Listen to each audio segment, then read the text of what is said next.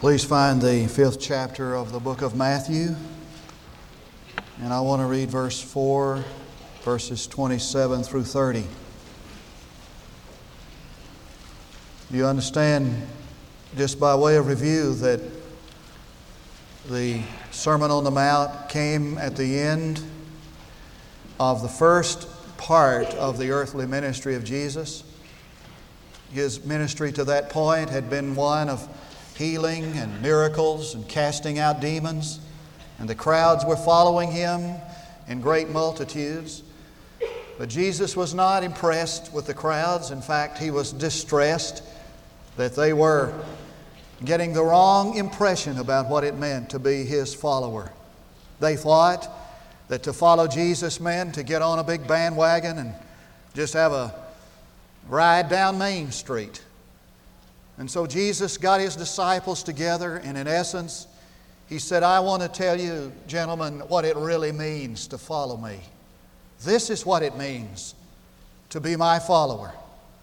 Blessed are the poor in spirit, for theirs is the kingdom of heaven.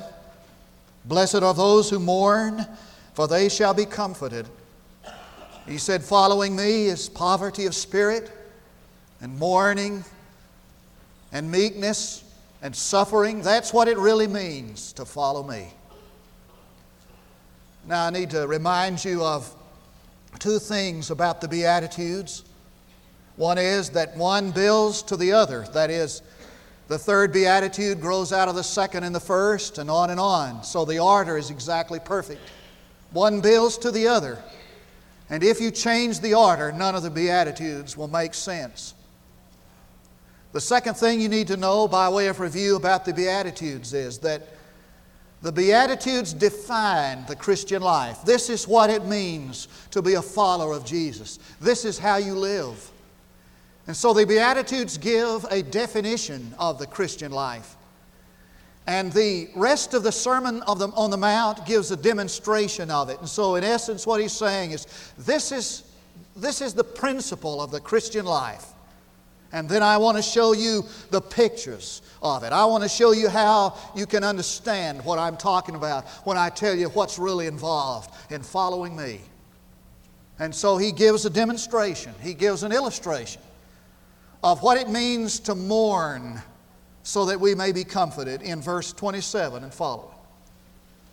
You have heard it you've heard that it was said you shall not commit adultery. But I say to you that everyone who looks on a woman to lust for her has committed adultery with her already in his heart. And if your right eye makes you stumble, tear it out and throw it from you, for it is better that for you that one of the parts of your body perish than for your whole body to be thrown into hell. And if your right hand makes you stumble, cut it off and throw it from you. For it is better for you that one of the parts of your body perish than for your whole body to go to hell. Now, when man seeks to build a better world, he always focuses upon conditions. He says, I can change this, and this will make a better world. When God wants to build a better world, he seeks to change character. Man thinks that if you change conditions, you will change character. God knows that if you change character, you'll change conditions. So that man always begins on the outside and seeks entrance to the center. He always begins on the circumference, tries to change that out there and move to the center. And God always begins at the center and moves to the circumference. And that's what the Beatitudes are about.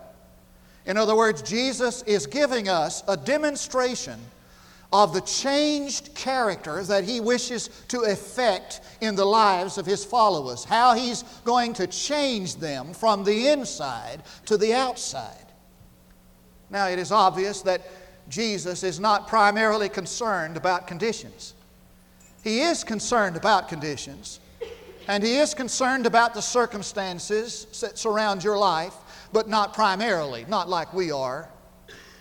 We're, we're concerned about conditions. And for example, um, some Some of us will sacrifice and compromise biblical truth in order to, to improve condition. Young people sometimes will sacrifice the most precious possession that God has given them in order to be popular. And sometimes business people in the business and marketplace will sacrifice and compromise biblical principles and truth in order to succeed or to get ahead because to us, conditions are most important. Jesus never did that. As a matter of fact, when Jesus was present, there was a terrible social evil that was present in the world called slavery. I know how you and I would have dealt with that. We probably would have you know, protested, marched on Washington.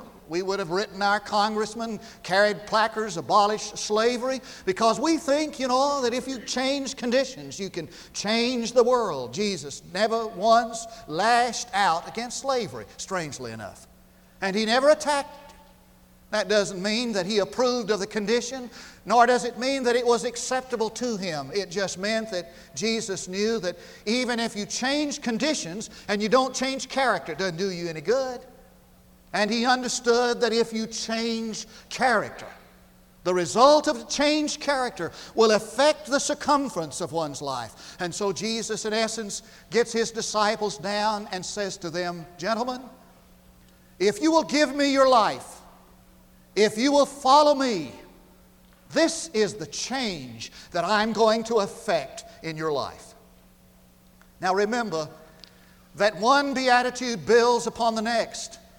And so last week we looked at the fact, at the beatitude, blessed are the poor in spirit.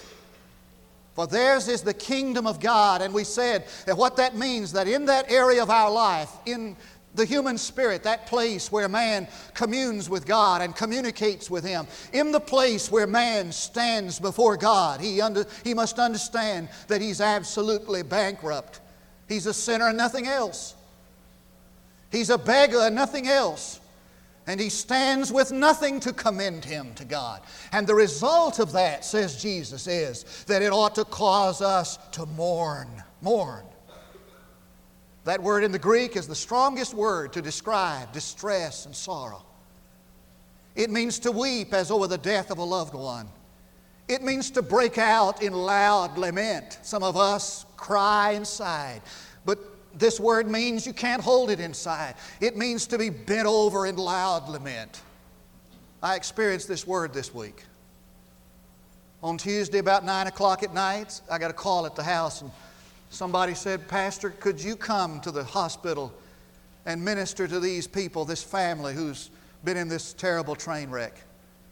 They said, There's nobody here, no preacher here. We'd appreciate if you'd come and help. And so I went as quickly as I could.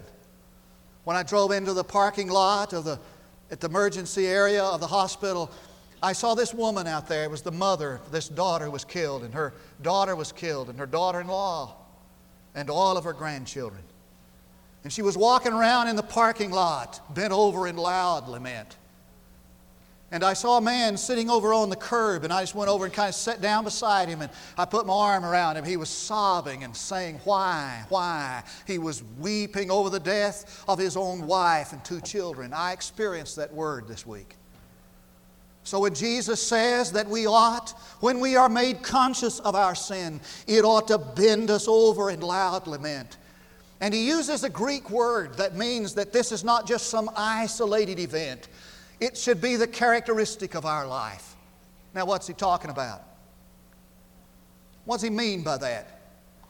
He means that when a person becomes aware of his own bankruptcy before God, that he is a sinner and nothing else, the effect of that realization ought to bring to him the deepest sorrow, the deepest lament.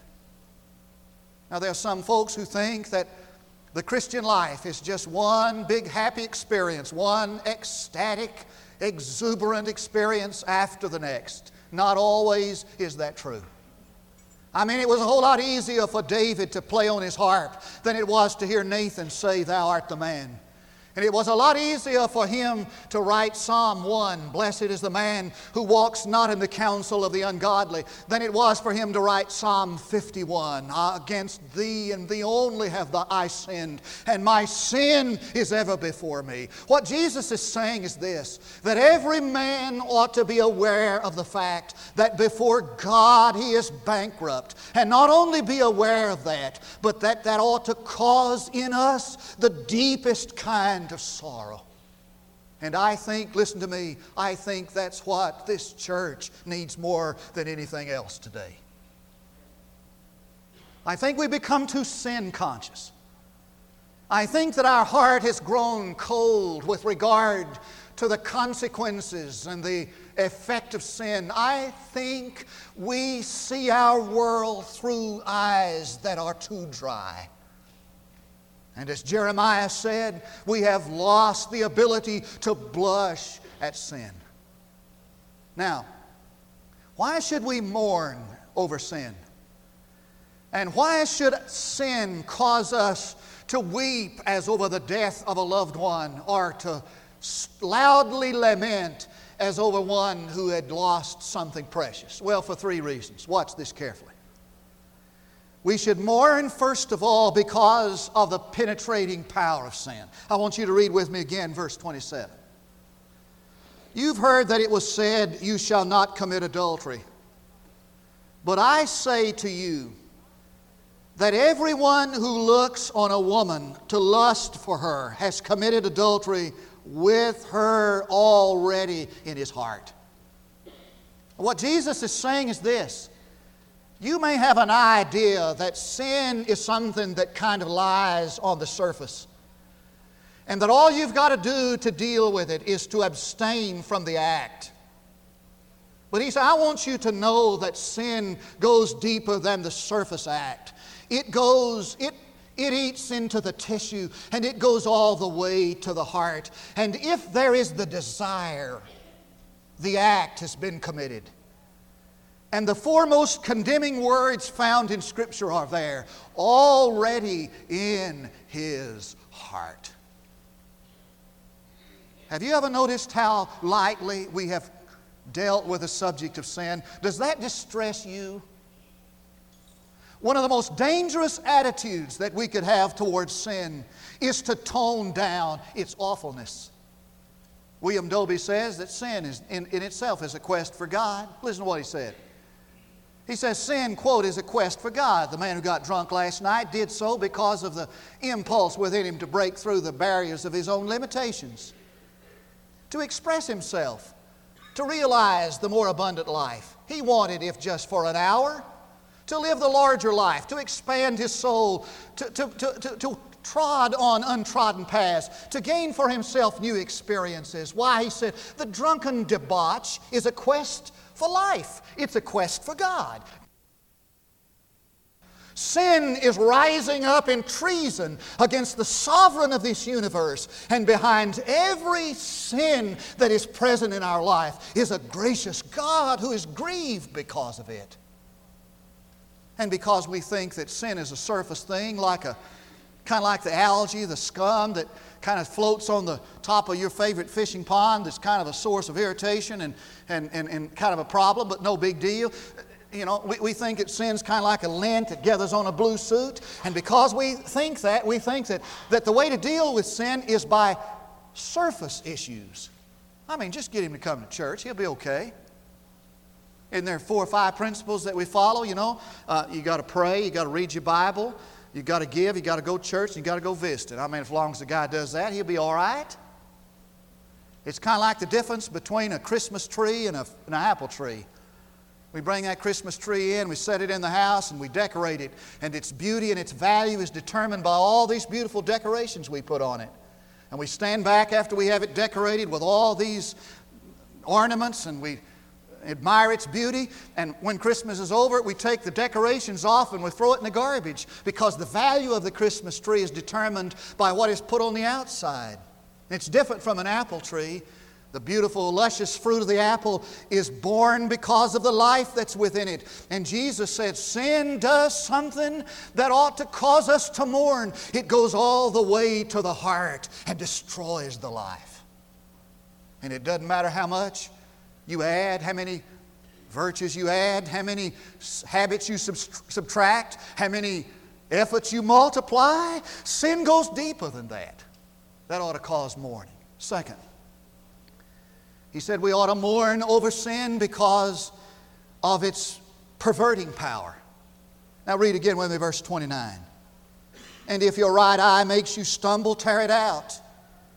If your right hand makes you stumble, cut it off.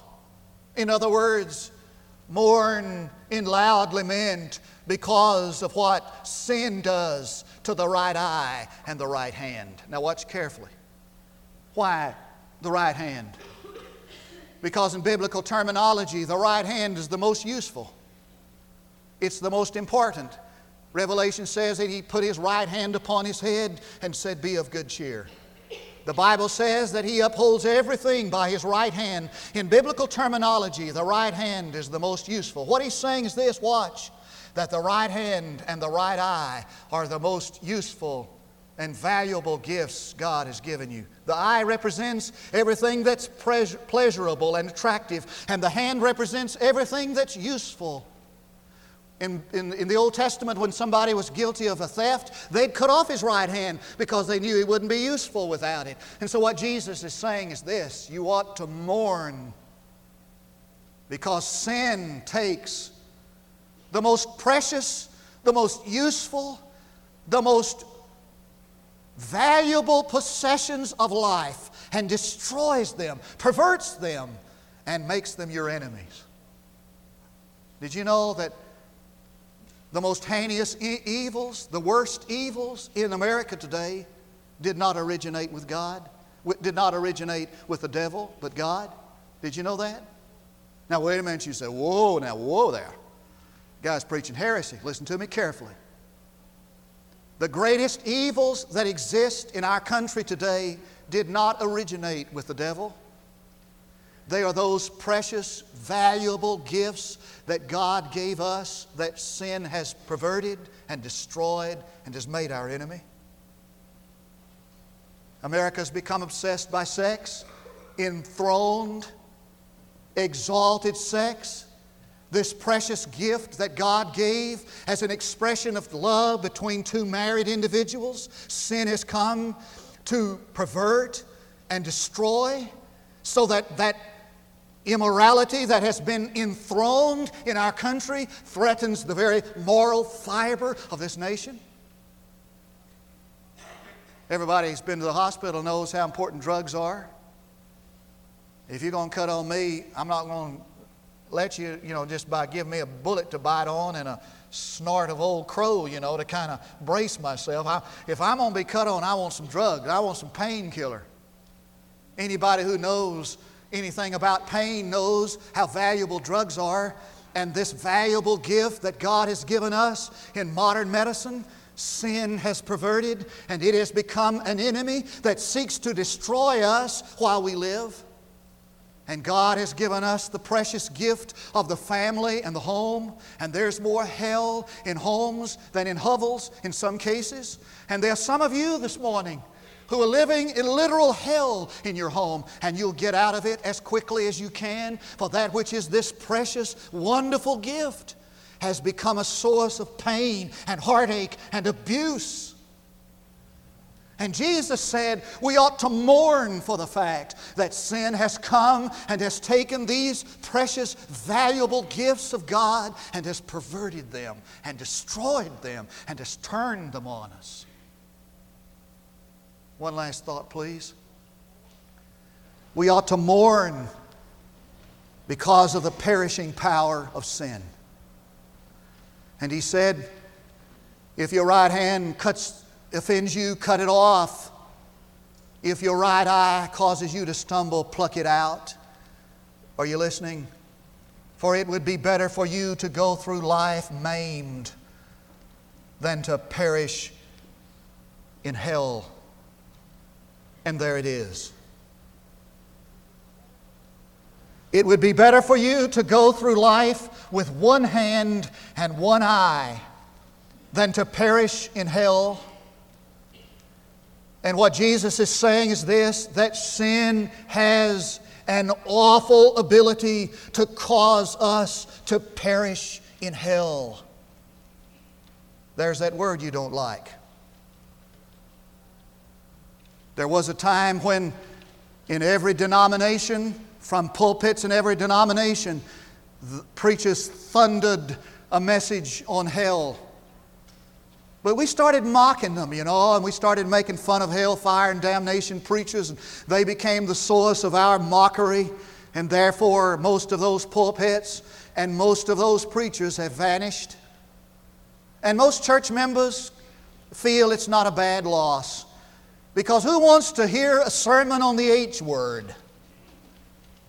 I mean, like cancer, we'd rather not talk about it.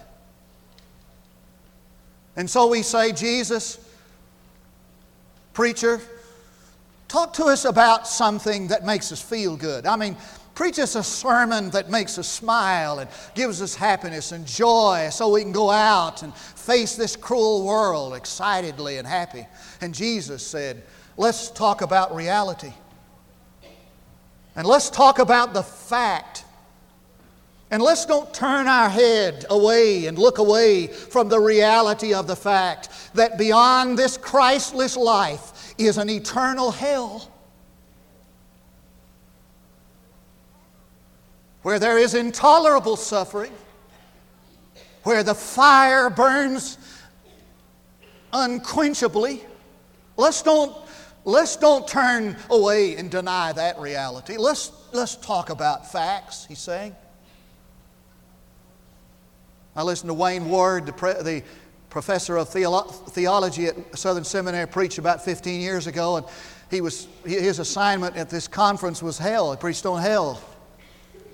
Not an easy subject to preach on, as a matter of fact. And I heard him tell this story. He was a bomber pilot in World War II, and he said, that uh, he remembered one day some of his plane came in and crashed on the runway and burned. And he said, Five of my best friends perished in the flames. He said, It's been 20 years ago. It's 15 years ago when I heard him preach. It's 20 years before that, evidently. He said, And it's been 20 years, and I've not been able to escape the sound of their torment as they cried out in the flames and perished. Beyond this Christless life, the reality is, is absolute utter darkness. Beyond this Christless life is this intolerable suffering. Beyond this Christless life is this haunted, tormented memory. Beyond this Christless life is a fire that never ceases. You don't want to go there. You don't want to go there. You won't like it there and the people who are there you won't enjoy being with. And from that place comes the intolerable suffering and the anguish of it. You won't like it there. So Jesus said, when you think about what sin does, it ought to cause you to mourn. Can you say the H word without tears? Yeah, you can because your heart is like mine. It's cold. And William Booth, the founder of the Salvation Army, said, We don't need seminaries. He said, If God would permit me to take all the preachers just for one hour to the abyss and have them stand beside the gates of an eternal hell just to peek inside one time, just to hear one time the cry of anguish and the curse of derision. And he said, I could take them back to planet Earth and they would never cease preaching. F.B. Meyer was talking about those who perish in the flames when he wrote, Then, like a rush, this intolerable craving shivered through me like a trumpet call. Oh, to save them to perish for their saving, to die for their life, to be offered for them all.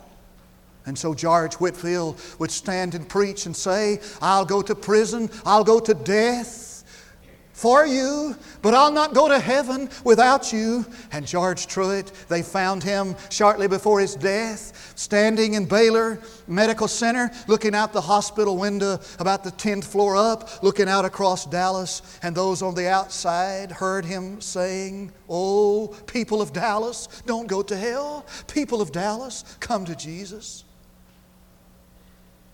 Can you think of it without mourning? What a strange thing that you and I can live just three yards from hell and not weep. And so Charles Finney, the great evangelist, preached on hell in upper state New York. This before his, before his wedding, before his marriage.